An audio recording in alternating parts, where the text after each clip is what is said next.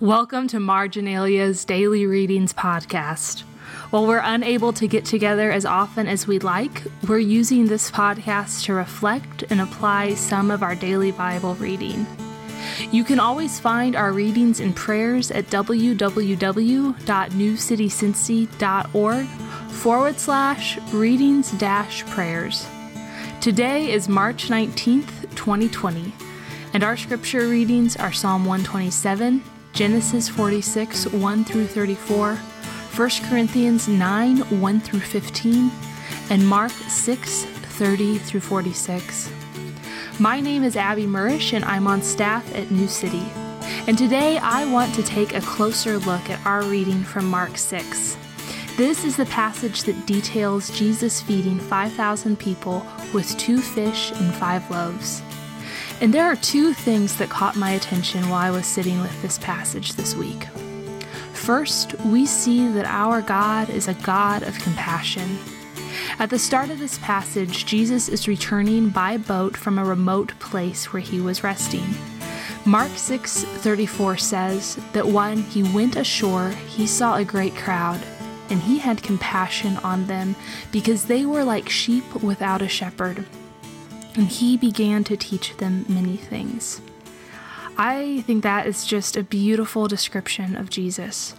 Compassion is defined as a sympathetic consciousness or knowledge of others' distress, coupled with a desire to alleviate that distress.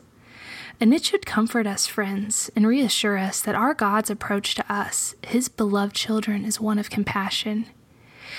Rest assured, as we are going through these days of sickness and unknowns, our God is not indifferent to our concerns, our health, our finances and jobs, and our fears. This knowledge of his character should encourage us, brothers and sisters, to approach him with what is on our hearts and what is on our minds.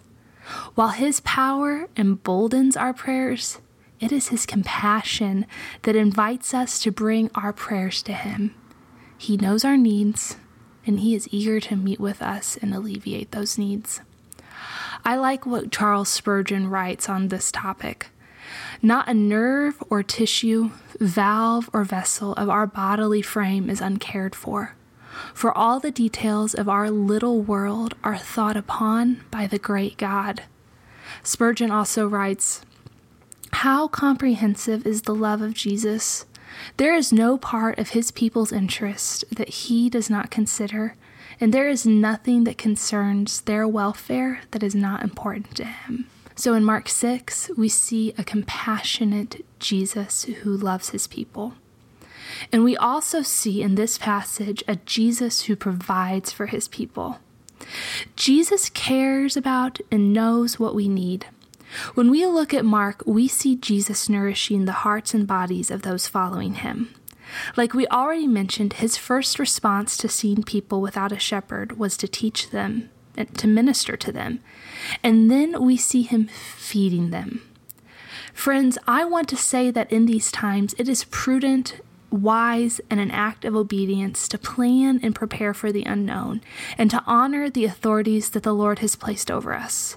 We see throughout all of the Bible the call to look to the future and act with wisdom. But our hope does not rest in our preparation and our action.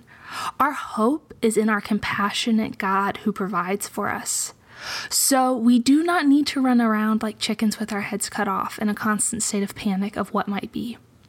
We absolutely act with prudence in these times. We stock our pantries. We make schedules for our kids as they're home with us. We physically distance from one another. And we keep our eyes fixed on Jesus as the one who knows our days and is our great provider. In the Lord's Prayer, we are reminded to ask God for our daily bread. And I love what the Heidelberg Catechism has to say about that petition. Question one twenty-five of the Heidelberg Catechism asks, "What is the fourth petition of the Lord's Prayer?" It is, "Give us this day our daily bread." And that is, "Be pleased to provide for all our bodily need, so that we may thereby acknowledge that you are the only fountain of all good, and that without your blessing neither our care and labor nor your gifts can profit us, that we may therefore withdraw our trust from all creatures and place it in you alone. We want this podcast to create discussion and help you connect with others in this season. So call a friend, chat with your spouse, text someone from your community group. Here are two questions to get those conversations going.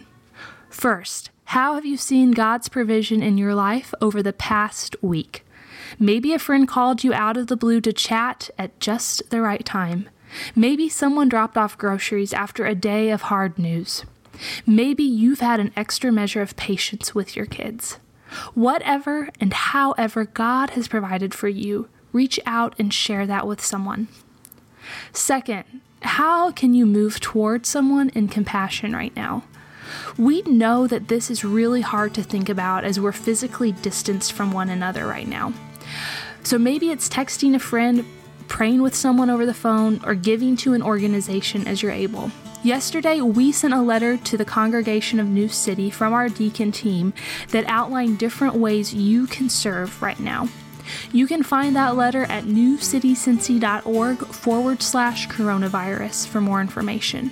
And there are truly ways for everyone to serve right now, regardless of your situation. So please join us in the work of mercy and compassion as you're able. As we close our time together, I want to end with the pa- with a passage from today's psalm reading. In Psalm one twenty-seven, one through two, Solomon writes that unless the Lord builds the house, those who labor build it in vain. Unless the Lord watches over the city, the watchman stays awake in vain. It is in vain that you rise up early and go late to rest, eating the bread of anxious toil. For he gives his beloved sleep. If you think this podcast would be helpful to friends or family, please share with them and encourage them to subscribe.